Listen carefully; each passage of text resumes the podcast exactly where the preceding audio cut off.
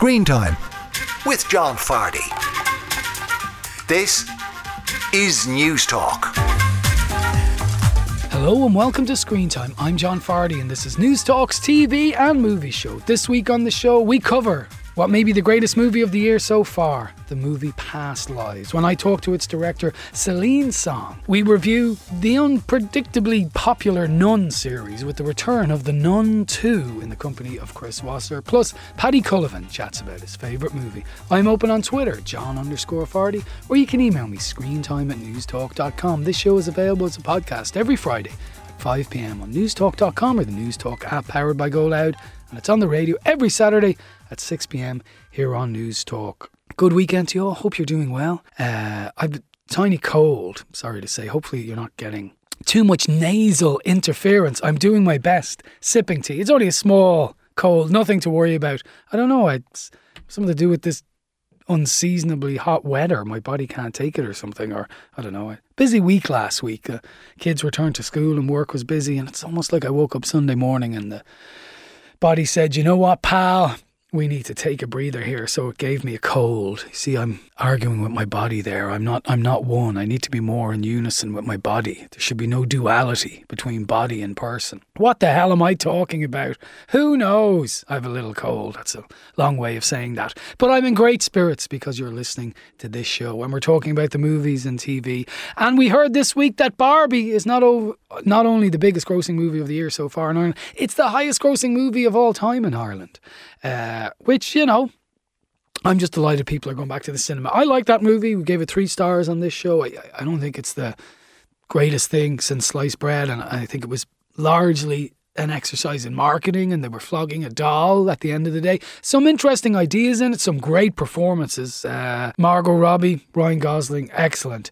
Uh, but look, you know, box office doesn't lie. People are continuing to love that movie as they are Oppenheimer. However, my friends, I would like to posit that the best movie of the year so far is this. There's a word in Korean, in-yun. It means providence or fate. But it's specifically about relationships between people. I think it comes from Buddhism and reincarnation. It's an in-yun. If two strangers even walk by each other in the street and their clothes accidentally brush, because it means there must have been something between them in their past lives. Now, that was a clip from Past Lives. And I want to tell you guys and girls, since I saw that movie two weeks ago, I think I've thought about it every day since. This has been getting a huge buzz since it was shown in one of the festivals. It might have been Venice or Cannes, I'm not too sure. Or could have even been Sundance. In fact, it was Sundance back in January. People have been slowly raving about this movie. It is from the director Celine Song, who's actually a playwright, who moved to uh, from South Korea to Canada when she was 12 and then to New York in her 20s and has been writing very successful plays for the last 10 years. And this is her feature debut. The film basically follows two children into adulthood. A young girl called Nora and Hae Sung, who are two schoolhood friends, and maybe they're sweethearts, we're not entirely sure. And Nora goes to Canada when she's about 12 and leaves Hae Sung. Then they reconnect in their 20s when she's looking for people from home to stay in touch with. And then they begin a kind of Skype relationship, and then they meet again about 10 years later. So it follows them for 24 years' time. All the while, Nora gets married. I should say Nora is played by Greta Lee. Uh, Sung is played by Teo Yoo, and Nora is married uh, when we meet her in the final act to a, an American actor called John Magaro. And the movie begins with us seeing these three people in a bar and someone else wondering what are they doing there. And it's this gorgeous study of a childhood friendship and what it becomes over a 24 year period. And I don't want to say too much more about it because it is the type of movie you just need to go and see. It reminded me in part of things like Brief Encounter and in Lost in Translation, but it's better than that. It is an absolutely beautiful, simple movie about what it's like to be close to someone when you're young and how that might change as life goes on. And I'll leave it at that because I don't want to spoil it for you. Plus, you're about to hear my interview with Celine Song, who made this glorious movie called Past Lives, which is on release from this Thursday, the 7th of September. It is in cinemas. It's absolutely wonderful. It's directed and written by Celine Song. Now, Celine Song, as I say, is a playwright. She did this bizarre thing during COVID where she did a Chekhov play, The Seagull, through the prison of Sims, that video game. Incredible stuff. Anyway, this is her debut feature, and it's hard to believe it's her debut feature because it's an incredible movie. I was saying to someone, maybe a little pretentiously the other day, look, it's kind of simple. You want to make a good movie, you have a good story, you have two good actors or three good actors, and you have a good director. Do you think maybe that's why this movie is is affecting people so much that it's it has those things? Well, I think that the what what I've really found in uh, the audiences coming to the film itself is that I think some of it is about uh, how they actually feel personally connected to the story itself. Mm. I think that it doesn't actually have a lot of you know VFX or anything uh, that wild, um, but I think that because it is such an uh, intimate thing, or it's a thing really about these three people who are ordinary that you might run into in the street, I think that that alone is actually enough for mm. audiences to come to it and fall in love with it. Is it true that this is largely, or or in part, the launching point was your life, and that you were in a bar with this childhood sweetheart, and then also your current husband? Yes, and I think I, I was in this uh, bar in New York City, uh, sitting there in between these two men who uh, hold uh, different parts of my own life. And I think that I was translating between them, not just in language, but also in culture. And at one point, I actually realized that uh, they're also, I was translating between two parts of my own uh, self. And then I felt like something really special was happening uh, to me and to all three of us. And then I think that really was the launching point. So it really started from a very uh, personal and like a very real thing, you know, that happened that mm. is autobiographical. And I think from there, uh, the idea for the film really was uh, was born. So when I was observing uh, the, the central relationship between Nora and I just want to pronounce this correctly. Hae Sung, that's the Perfect. correct. But okay, excellent. Yeah. So far, so good. You know, I was thinking of other movies came into my mind, like Brief Encounter, Lost in Translation, and I was even thinking of the book Wuthering Heights, the whole Cathy Heathcliff thing, and I, am looking forward for my wife to see the movie as well and see what she thinks. But I imagine their relationship.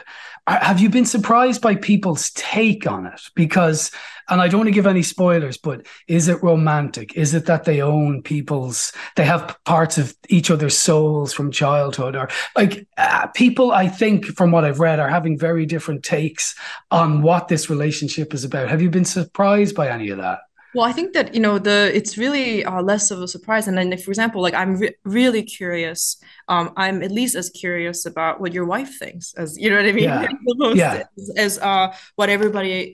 I think it really does matter uh, where you come from uh, when it comes to your life and your love life, and it's, it's including like you know if you're in a uh, committed relationship, if you are uh, 16 or if you're 60. Mm. I think that so much of it is about uh, who you are as a person and where you are. It's really about timing. I think it is yeah. timing of when you meet this particular movie. And it's, it's yeah. the right thing because the movie is about timing. And the yeah. movie is about, uh, you know, there there's there are no villains in the film. I would say that the villains in the film is uh, the 24 years that pass, and also the Pacific Ocean. So yeah. there's a time and space that I think that we all have to contend with, which is why I think that even though it is about this very particular woman who immigrated from South Korea, um, it actually can feel connected to anybody who has an experience um, leaving a part of themselves either in a place or a time in their lives. Mm. And I mm. think that that's I think the way that the film is very universal. Time is the enemy against us all. Yes. and I, lo- I love the way you say there's no villains in it. That's maybe I just realized when you said it. That's one of the joys of it. There's there's no bad guy or no bad girl in it. You mentioned uh, she, she's an immigrant. And one thing that I found really striking was, you know, there's this I would imagine, and I've never done it long term, but there's this tremendous sadness of leaving the place where you grew up.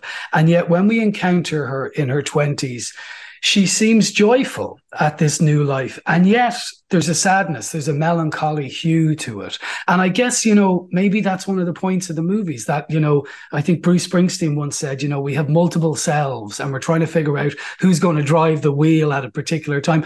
Was that your experience as an immigrant? Because people will know that you're from South Korea, then you moved to Canada, then New York. Well, I think that uh, I would say that part of being an immigrant is because uh, the you know the definition of an immigrant is leaving a place and then often leaving a place permanently i also mm. but i also do think that we leave a place permanently in some way regardless and it can be as something uh, small as like a Dublin to Galway, right? It can yeah, be something yeah. as small. Nice reference, nice reference. Know, or it can be something as like you know, like maybe you're a chef before and now you uh, mm. host a radio show. It doesn't actually matter. Yeah. Um, uh, what it is, there is always a thing that uh, you know where you leave a place and time, uh, regardless. You know, it's something is it's something that I know. It's like even if you stay in the same place in the same home for the all of your life, even you uh, were 16 once and now you're not 16 anymore, whatever mm. that means, right? So I think yeah. that there is a kind of an amazing thing where you cannot go home again, or where there is a permanent change in your life. And I think that it is not about uh, being sad about it or being joyous about it, but I think it is uh, both of it. It's so much about acceptance because I think that hmm. you can't actually. Um, it, it basically it depends on how you feel. You know, you can feel joyous about it, you can feel sad about it. I think it is up to you, but I do yeah. know that there's nothing you can do to stop it. You know, yeah, it is going to happen. Uh, you know, like I am not 16 anymore, and, and I can never be 16 again. And also, even if I was 16 now, it's going to um, the world is different. So what does yeah. that mean? I will I will yeah. never be the 16 year old that I was back when I was 16. I really can never go home again. Tell me this, and again, I'm really keen not to give any spoilers because I went into this knowing very little about it because someone said you have to go to this. It's a great movie and it's a great way to see the movie. But I do have to interview you at the same time. Yeah. The middle arc of the movie where they reconnect and they're on Skype largely. Uh, and I think a lot of people will enjoy that because of lockdown and just what a pain in the ass it was sometimes. But is it true that the glitches that we see in their interaction, you kind of didn't tell them where they were coming. It was almost like a, I don't want to say electric shock therapy, but they weren't know when the jumps were going to come. Of course, like they didn't know uh, how bad the connection was going to be, and we were able to sort of control when it when the connection was terrible, when the connection was a little bit better, mm. and that was a part of the storytelling because that's what's one of the most painful things about uh, technology um, because I feel like initially the the miracle of uh, if you remember the the first time that we were able to do video chat, there was an amazing miraculous feeling. There was a sci-fi feeling. Yeah, like. Yeah. Isn't it amazing that you can reconnect with somebody who is on the other side of the world and you can see their face and see them smile and how amazing? But of course, just like most lost long distance relationships, over time, um, it is going to become more frustrating, even though technology hasn't changed. Mm-hmm. But you feel your desire to be feel intimate with this person, or your desire to touch this person, or anything like that. It is going to start to your expectation is going to uh, mm. shift and then yeah. some the same technology is going to pose a bit of an obstacle even yeah. though initially it was an amazing uh, miracle it becomes yeah. a really frustrating part of your relationship with that person. So. I think the thing that I was really interested in the whole time I was working on that section was that I wanted technology to be as frustrating as it is. The glitches, the freezing of the frame, I think those are the things that um, uh, we wanted to get right. And also, uh, I was the one who was cueing it, and the other actors were not aware when it was going to happen.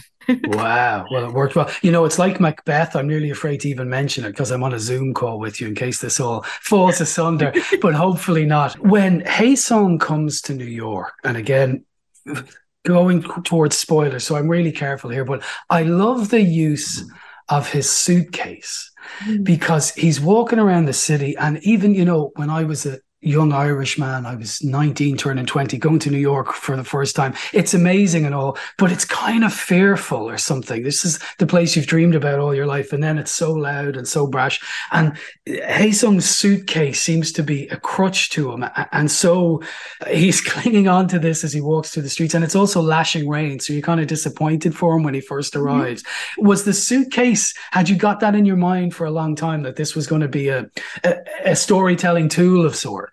Yes, of course. And I think that the the suitcase is such a, a sign of somebody who's a tourist in a place. Mm, right? It's like yeah. when you see somebody with the suitcase in the street, you just assume that that's a tourist because that yeah. is the way to mark them. I really wanted um, uh, Haesung's uh, suitcase to be a, a player in it. You know, I was thinking about the uh, the sound design for the suitcase so much. That was something that me and my sound designer were talking about a lot. And also, we were it, it took we were um, you know we're trying to find a perfect suitcase for it. You know, so yeah. I think that it is absolutely a part of the storytelling because yeah. it's actually a part of uh, Haesung. Haesung isn't somebody who lives here, right? Haesung yeah. is somebody who is about to take the suitcase, load it up, and about to go to the airport. So I think that really is the um, the importance of the, of the yeah. I was fascinated to read about during lockdown, you and forgive me if I have this wrong, but you basically did a production of Chekhov's The Seagull yes. through the prison of Sims, the computer game Sims 4, on a streaming service. Mm-hmm. Oh my gosh! I suppose the obvious question is why or why not. But uh, yeah, well, I mean, I think, how did that come about? Well, I think it was uh, uh, a commission from New Georges Workshop. They were asking uh, a lot of uh, a lot of us uh, folks in the New York theater scene to basically uh, do some pieces for them because their season was, of course, uh, shut down. Mm-hmm. And uh, I, you know, I think there was a lot of interest in like a Zoom plays at the time, but I think yeah. that um, something that I felt like uh, was a really interesting like live performance is uh, I was watching a lot of video game streaming, which was a lot okay. of uh, it's a, it's about the Zoom performance. It's a uh, it's about the live performance of the uh, of the video games. And I was like, well, this is actually a live, perf- it's a kind of a durational live performance that these uh, streamers are doing uh, every day for like 10 hours a day. And yeah. I think that I always also felt that The Sims 4 was very Chekhovian because it is just okay. living and breathing and uh, social relationships. That's it, you know, and yeah. there's okay. a philosophy in that. And I think that really felt um, connected. And I think I really wanted to try it, and it was yeah. a good time. Yeah. Wow. Well, listen, I'm going to let you go because I see people moving in the background. Just in closing, I just want to say I love this film, and I don't want to ask you about Oscar buzz or any of that stuff, but you must be thrilled at the reception it's getting because you know you make a movie and you know as well as I do they go out into the world and sometimes they they just go nowhere. This is going lots and lots of places from Dublin to Galway and in between I'll be urging people to watch it. But you must be floating with the reception this film's getting yes, I mean, do you see me, uh, you know, a, few feet off the ground? It is so amazing. I think that I'm just so happy uh, about uh, how my first movie is going, and I, mm. I really have, uh, I have no complaints. You know, everything is so wonderful. But I do think that, um, uh, you know, it's still an independent film that needs word of yeah. mouth and for people yeah. to talk about it positively and recommend. Like your friend who, uh, you know, uh, who said you should go see it. I think it's like that is such an important part of mm-hmm. the movie uh, living in the cinemas and being seen in the cinemas. And I think yeah. to me, uh, so any kind of a positive buzz about it, I think is just nothing but uh, my dream. It's amazing. Wonderful. Well, listen, thank you very thank much you. for talking. I will do my bit to fly the flag for it. Thanks a million. thank you so much. That is Celine Song there, talking to me about her glorious movie Past Lives, which I think is the best movie of the year so far. It is in cinemas now as we speak. Go and see it. Up next, Chris Wasser has the week's new releases. Now you're welcome back to Screen Time News Talks TV and movie show. We turn to the week's new releases, although we will be discussing past lives again because arts critic and film critic Chris Wasser has seen that, but also he has seen what, fortunately or unfortunately, some might say, is the big new release of the week, The Nun 2, uh, horror slightly thriller kind of thing that was huge the first time it was out in The Nun. To tell us more, standing by is Chris. Chris, hello, how are you? John, I'm well. How are you? Very well. I want to tell you something. I'm barely aware of the existence of the first movie, The Nun, despite the fact that I present a film show. But reading about it this morning, this was a movie that was huge, uh, even though it may have passed plenty of people by. Yeah, it was massive. Um, and the funny thing is that I saw The Nun in a cinema and I can barely remember what happened in it, or indeed what happened at the end of it, to give us a second installment. Um, and what I mean by that is, I thought I thought the demon Valak, I thought the evil nun was vanquished, and I thought yeah. that was the end of that. But no, if if something makes enough money, as John Carpenter always says, you know, the big bad will always come back. Uh, with the, with the with the nun, this is nine films into with the nun two. We're nine films into the Conjuring universe.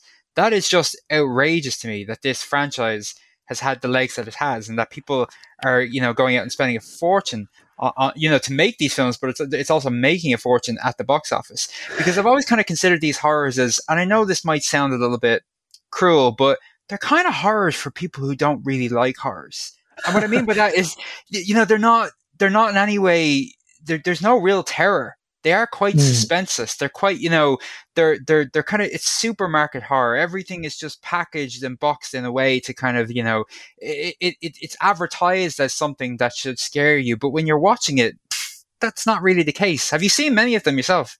No, now I want. I, I've seen a few of the Conjurings, and I just want to say you said there, yeah, the Conjuring universe. So we should say for people, the nun character first appeared in the Conjuring, and this is literally part of the Conjuring universe yes, God forbid we should uh, confuse people when it comes to the ins and outs and all the supporting players in the Conjuring universe. The Conjuring universe actually tells the stories of Ed and Lorraine, isn't it? The uh, the, the paranormal investigators. Yeah. You know, these people were actually real people, but the Conjuring universe, uh, which is produced by Warner and also produced by James Wan, um, it's you know it kind of uh, dresses up some of their real life investigations and turned them into you know this very successful sequence of horror pictures. The yeah. other thing about it that I wanted to just say en route to you reviewing The Nun too is that when I mentioned this has made lots of money, I'm aware of the fact that the lead actress who plays the nun is now suing the film company Warner because she wants to she basically wants a bigger cut of the merchandise that uses her image. So like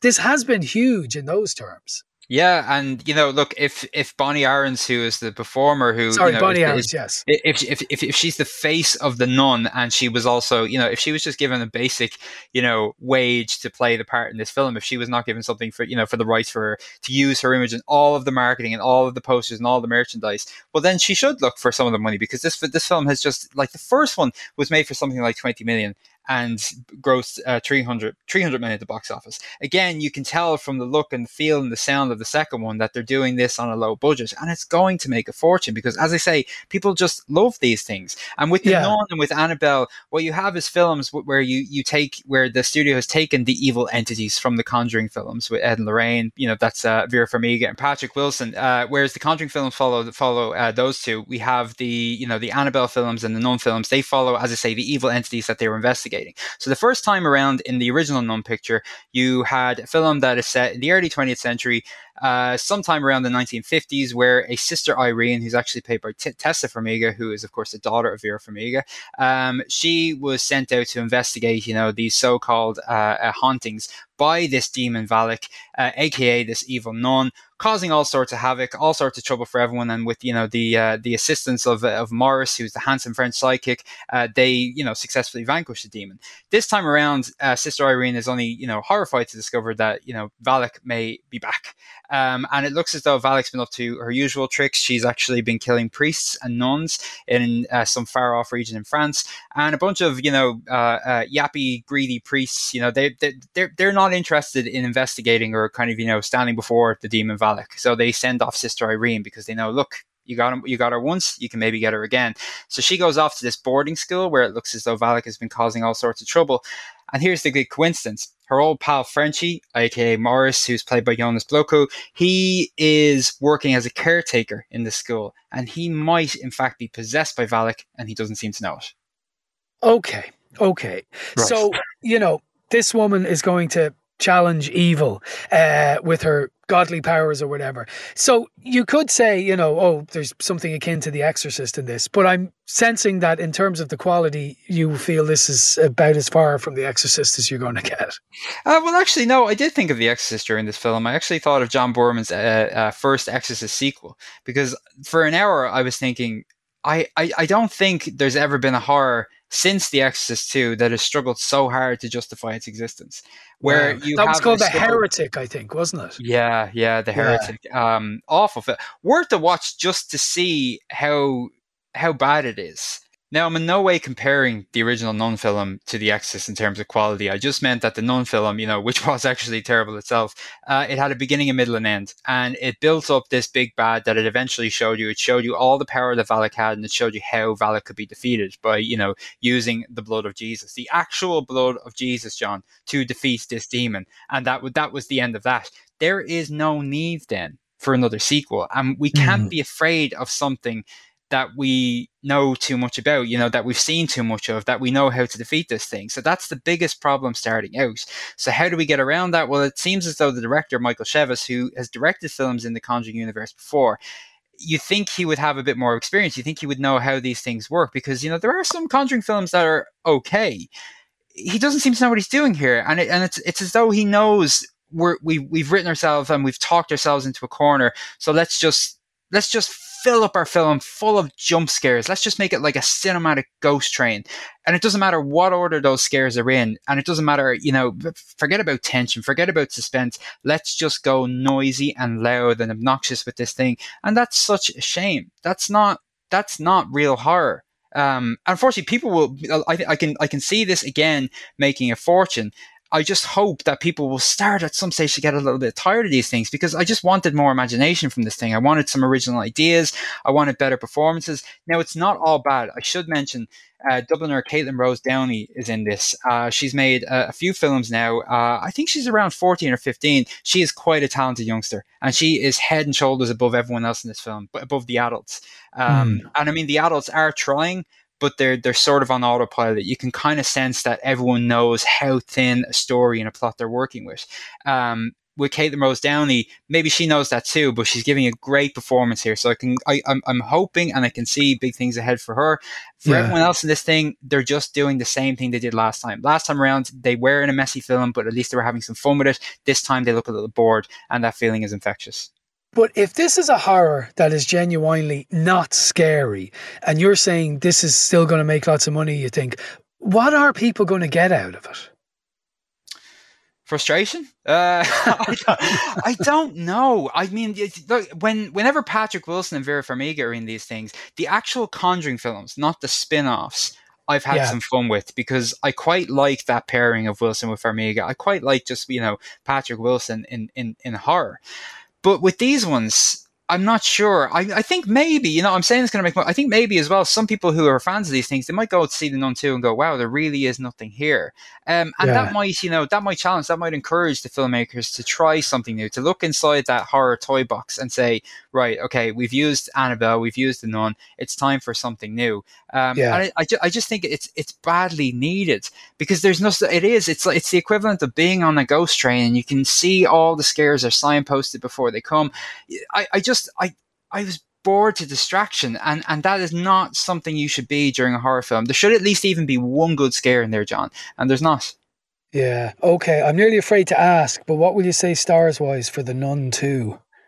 I'd say, you know, look, it's a good four or five star performance from Katelyn Rose Downey, but it's it's a one star for the film. Um, the other thing I should have mentioned was that, you know, a, a thing that a horror film should do is, is it should scare, you know, and excite audiences. Another thing it needs to do is it needs to make some sort of sense. There is no logic to how the demon works in this thing. There's no logic to how it's vanquished. It does not make any sense whatsoever, and that I think will frustrate even the biggest fans of the series. Yeah, fair enough. Well, look, despite desperately trying to fly the Irish flag for some homegrown talent, it's one star for the Nun 2. That's the first time Chris, in my dealings with him, has given one star, so that's pretty bad. Let's, God help us, take a clip of the Nun 2. Sister, something doesn't feel right. I think there's something here that's not meant to be.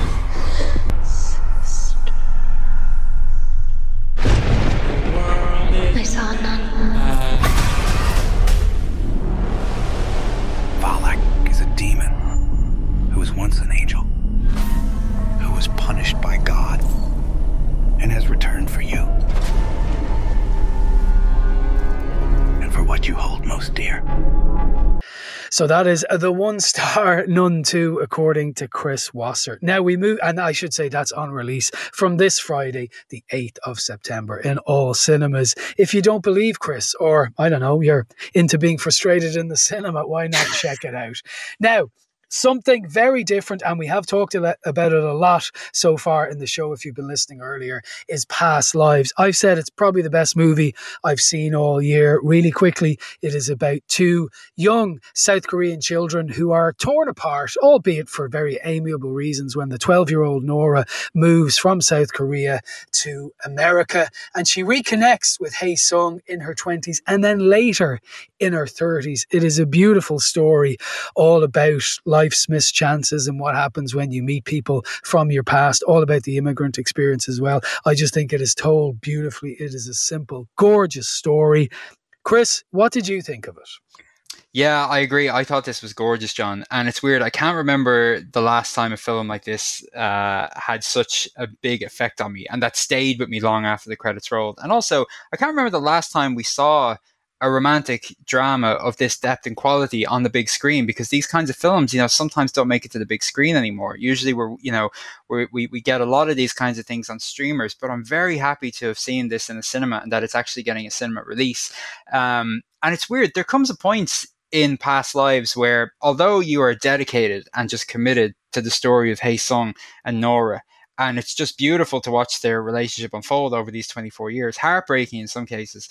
Um, you are committed to that relationship but the film casts this funny spell where it starts simultaneously having you think about your own relationships you know and that could be for for you know for different people that could be past and, and current you know friendships and relationships. Um, it could be what you know you could start to think of where you are now. You might think of a path that you could have taken 10 or 12 years before. You just start to kind of relate to the story in a way that you don't usually kind of relate to these kind of romantic dramas or comedies. Um, it's not so much a comedy, although it is. It, there, there are some some very funny moments in this film, and I think a lot of them come from Arthur. Now, an awful lot of the uh, talk and the buzz around this film centrals on the lead performances. It centrals on these two characters, Hae Sung and Nora, and they are just just beautiful characters and brilliantly portrayed.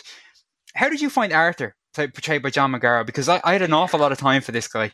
I yeah. thought he was great because I thought when he first enters, you think he may be underwritten as Nora's husband, but then he grows into something absolutely wonderful. And the point that you made about, you know, you started looking back at relationships, all relationships, romantic and otherwise, that's exactly what the director Celine said to me earlier in the show that I, I was saying to her that, you know, I was really changing my mind and thinking in all sorts of different ways about what this relationship between Nora and Hae Sung is about. And she said that's what the magic of the film is, is that we almost refigure our own relationships through yeah. their prism, you know? So I'm glad you had you had a similar experience. And I think you put your finger on I think that's why this is going to be such a talked about movie because you know it I don't know, that Patrick Kavanagh thing reminds us we're not alone in our loneliness yeah, or something that's like right. that. Arthur I thought he was brilliant as well as as Nora's husband and the role he has. Also, I applaud Celine Song for that wonderful opening scene, which is a lovely way to set the tone. Where we open in this New York bar, and there's strangers that you know whose faces we never see, but we just hear these voices wondering as they sit across these three characters. That's Hae Sung, Nora, and Arthur at 4 a.m. in the New York bar. Who are these guys? Which of them are romantically linked? Yeah. Do you think they're friends? Do you think they're visiting from another place and maybe they're a couple or maybe they're a couple?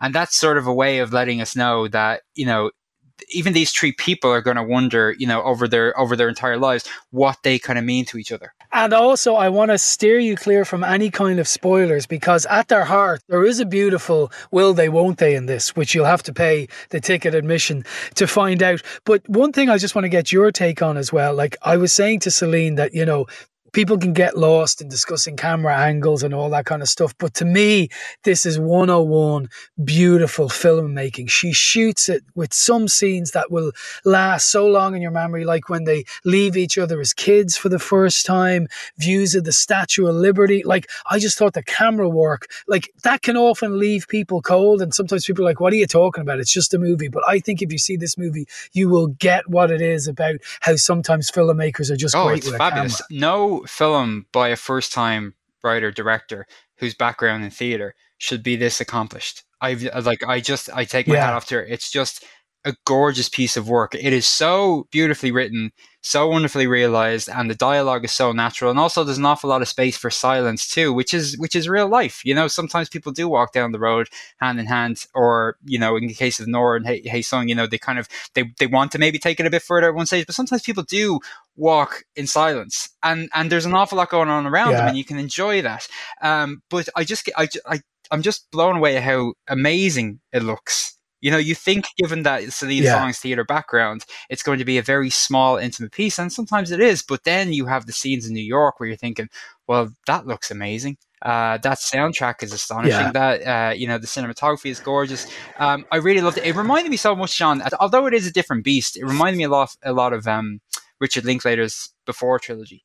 Um, and this kind of, you know, breezy two people walking around talking about love and life and everything in between. Sometimes things get a little bit silly. Sometimes things get a little bit philosophical. You don't know where the conversation or where the relationship is going to go. That's the before films for me. And, and, and in some scenes, that's this film. And you know what? That's not a bad comparison. I love those films. Well, it's funny you say that. We get on about most things. I always find the before movies, the sunrise ones, slightly pretentious. No. I'm sorry to say. I know, I know. But just in terms of movies we're reminded of, I actually mentioned to Celine, I was thinking Brief Encounter, Shades of Loss, Lost in Translation as well, to, to, to an extent. Uh, I just thought, and we won't argue about Richard Linklater. I do, I do find him a great filmmaker, but I think this may be the best film I've seen all year. So I'm going to give it five stars. I'm wondering because I found it faultless. There was nothing about it I didn't like. The ending, the beginning, the acting, the directing. I didn't think any of it was wasted. So I'm giving it five stars because to me, it's kind of a perfect film. I'd love to know what you'd give it. No, no pressure, pressure, at all, John. Uh, well, and we'll talk about the before films again. Uh, there's not a note out of place. there's yes, not a note out of place in past lives. Um, it's quite witty. It's quite poetic, uh, novelistic at times, uh, rich in ideas. As I said, mm. beautiful to look at, wonderfully performed, brilliantly directed. That it, we're ticking every box there. It is one of the most life-affirming, gorgeous films that I've seen in a cinema this year, and I would happily go and see it again later on. Um, it's the full five. Oh, we have it. We're in consensus. Well, that's the first time you've given anything a one and a five. So it is a week of extremes. That is five, a resounding five from Chris Wasser and me for Past Lives, which is in cinemas from Thursday of this week for some strange reason, the 7th of September. But me and Chris are saying you should go and see it. You should definitely skip Nun two. Up next, Paddy Cullivan on his favourite movie. Now you're welcome back to Screen Time Newstalk's TV and movie show. It's that stage of the week where we talk to someone well known about their favourite film. Paddy Cullivan is a satirist, comedian, writer, speaker, MC, and of course, musician. He previously f- fronted uh, what was, I suppose, best known as RTE's Late Late Show's house band, the Camembert Quartet. Lately, he's become something of a historical entertainer. More of that anon. He joins me now to chat about his favourite movie. Paddy, hello, sir. How are you doing? Very well. So, listen, your favorite movie choice, it's never been chosen before. So, will you tell our listeners what it is and why? I'm kind of amazed by that, John, I have to say. It's the 1984 movie Amadeus, which is the story of the rivalry between Salieri and Mozart, played by F. Murray Abraham and T- Tom Hulce. And it's just, it's renowned as one of the greatest films of all time, but it's about music. And I think that's why I love it most of all. So tell listeners, because there'll be plenty of people, especially back in 1984, not to age you or I, but what's going on? It, it, uh, Mozart has a, an enemy of sorts. Well, it, it starts off in a in a in a kind of a you know a hospital where Salieri is an elderly man and he's talking to a priest, and then he reveals that he was the man who might have murdered uh, Mozart, uh, which is something we don't know. And it, was written. It's from a play by Peter Shaffer, and it's loosely, but you know, it's it's based on this play. It's it's you know, it's not completely historically accurate, but it's a fascinating entrance into this amazing life of Mozart. And F. Murray Abraham, who's a very, you know, Salieri was a very devoted Italian composer. He was the court composer to Emperor Franz Joseph. Uh, this is the 1700s. And then this young upstart called Mozart, who was a child star, enters the scene and just blows everybody away with his immense talent. But what disgusts Salieri most of all is that he's a big drinking, womanizing, fun maniac as well. So mm. it's it's a kind of it's it's almost like a rock and roll movie Uh, but Yeah. very much about classical music. But what, what really it captures more than any movie of all time is is both the petty rivalries in music, um, the fact that you know it, it's music and art are not necessarily the preserve of kind of saintly, you know, quiet, thoughtful people. That sometimes just crazy, fun people can also have this touch of genius to them. Mm. And most of all, it, it analyzes the music, and of course, it's full of the music, and it looks absolutely beautiful. The cinematography, uh, all the Mozart that's played throughout it, it's stunning. And and I mean, it, it really is an intriguing, wonderful story from beginning to end. Yeah. And is there, because it's a long time since I saw it, is there, without giving a spoiler, some implication that Mozart was on the take in terms of musical ideas that he may have stole from people?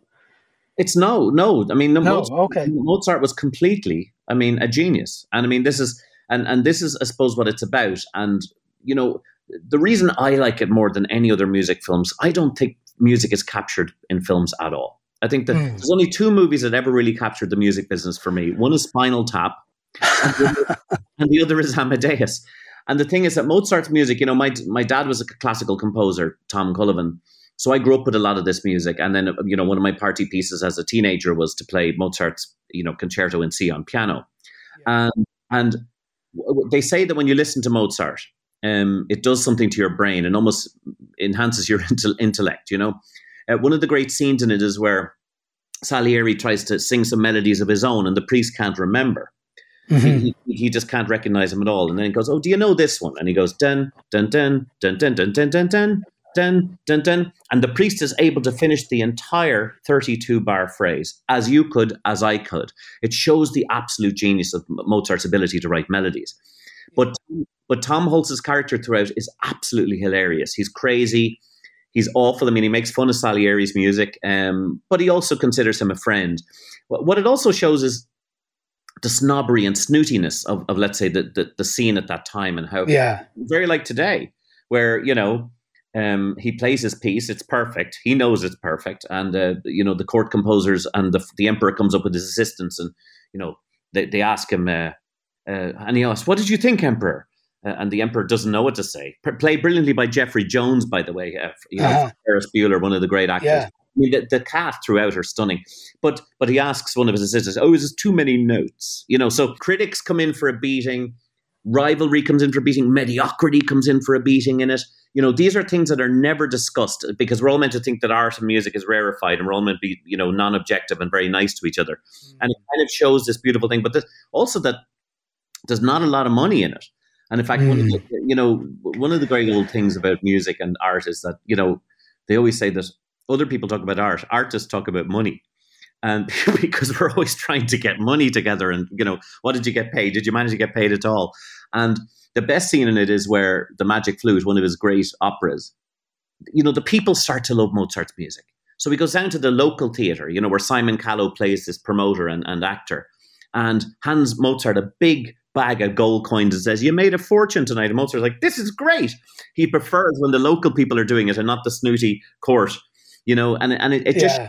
it it brings in all those aspects of art and money and music. I, I find so many musical films are about, you know, the guy was an alcoholic and Yeah. you know, the, the, the womanizing, and then nothing, none of nothing of the art is in there. I mean, I love Oliver Stone and I love the Doors film, but you know, people always forget about Jim Morrison. He made five albums in six albums in five years. There's a huge amount of work going on.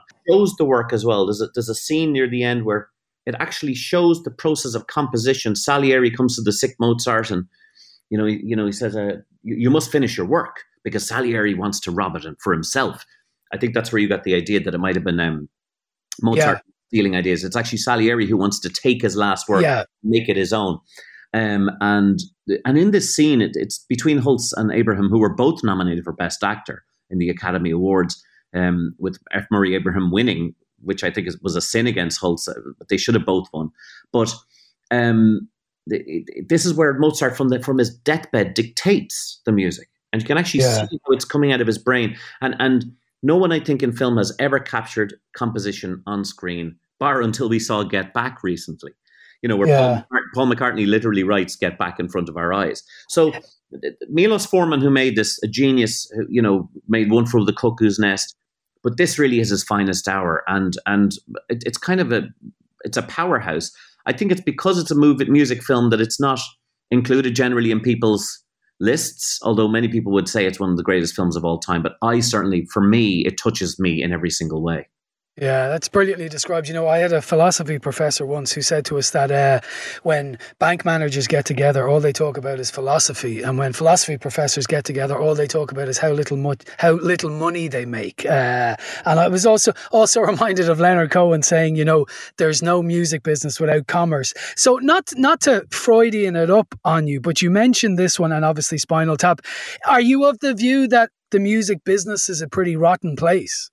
Oh god. It's it's absolutely desperate. And especially my experience of of gatekeeping and of um i mean i was i was in, in uh, i've benefited from you know people being into my work and putting my work on but also i've seen how it can be shut down terribly. And this this movie is full of that. This movie is full of opportunities being shut down because of petty rivalry petty jealousy um, and and the music biz is full of that. I'm sorry to say it. And also, you know, as we've seen with Spotify and everything, like the money is just gone from recording mm. work. So, uh, you know, like Mozart, I'm very happy when I get a full house and someone gives me a bag of gold.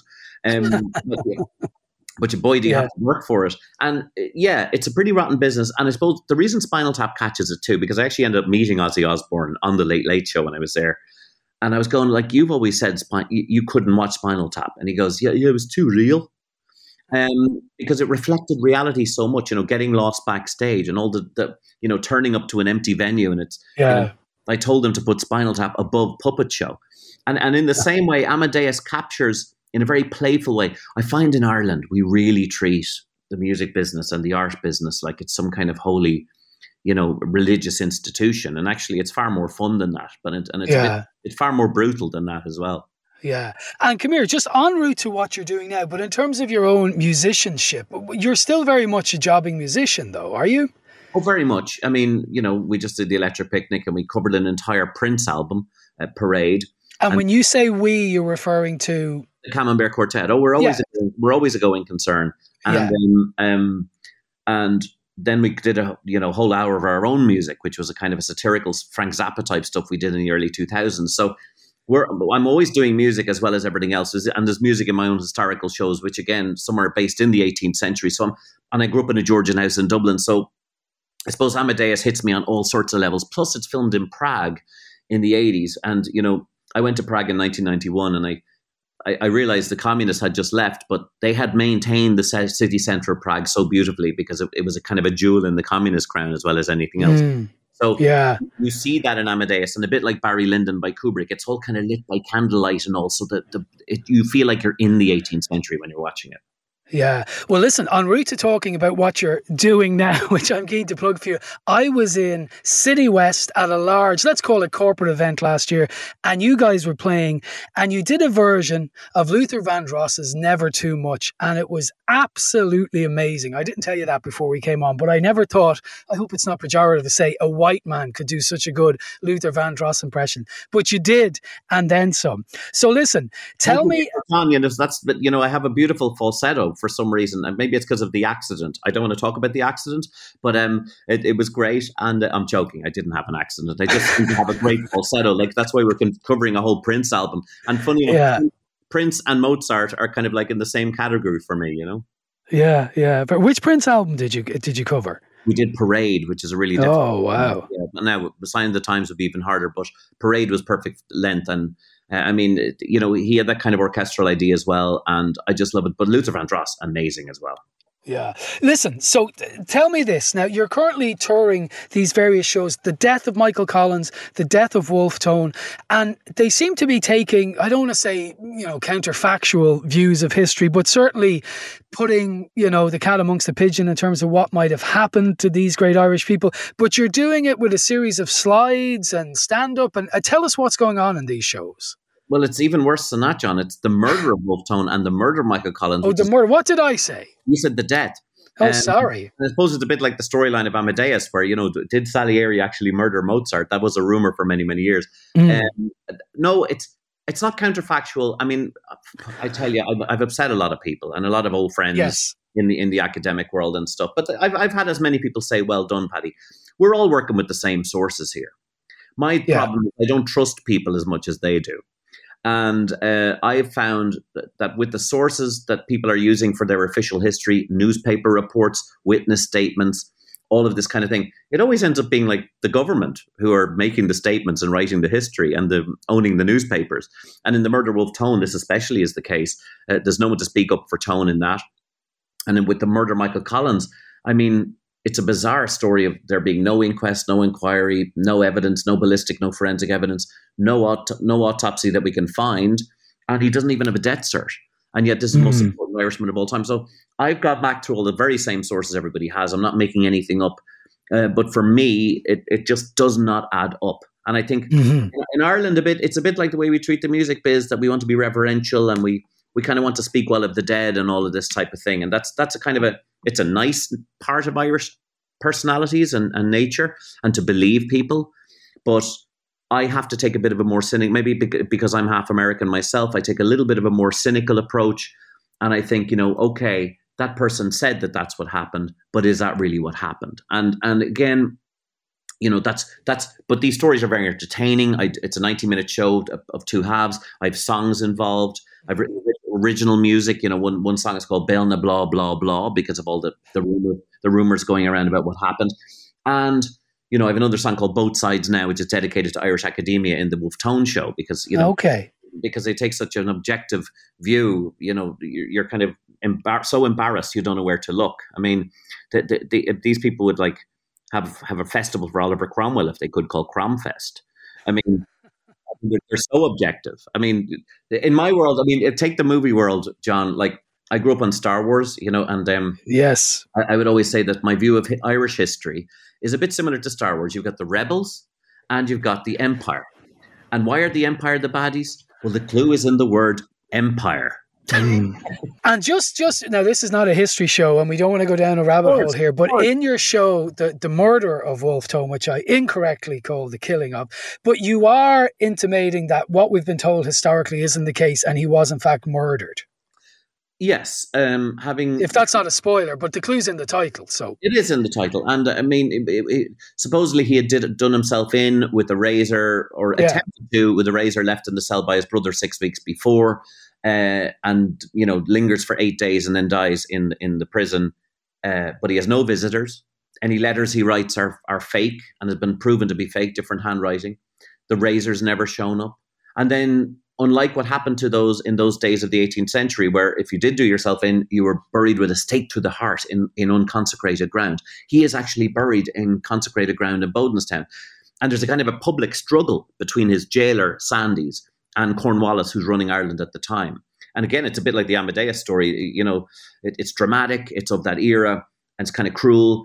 But Cornwallis wins out. And, and obviously, it looks like the big kahuna, the guy running Ireland at the time, doesn't really believe the suicide story. So th- there's a lot of drama in it. And I think what happens is, unless you go back and explore it as I have and kind of dig back to the original sources and then find a different story, uh, people just kind of accept what they're told. But actually, it's far more dramatic and interesting than that. Again, there's a movie in it. Hmm, fascinating. So, listen, in closing, then, if people want to see your show, The Murder of Wolfe Tone, or indeed The Murder of Michael Collins, where can they and how can they find information about upcoming dates? Uh, they can go to paddycullivan.com and I also have a show called Year of the French and the Murder of John Moore. What I call them is controversial titles that allow you to come in and enter the story and whether you agree with me or not, it's a fascinating roller coaster ride. Imagine a kind of a you know a, a true crime podcast on stage with loads of images, songs, and you're actually surrounded by real breathing people, unlike we were for two years during COVID. Wow. Well, it sounds like a strange thing to say, but keep on killing. His favourite movie is Amadeus. Paddy Cullivan, thank you very much. Thank you, John. astounding. It was actually, it was beyond belief. These were first and only drafts of music. But they showed no corrections of any kind. Not one. He had simply written down music already finished in his head. Page after page of it, as if he were just taking dictation.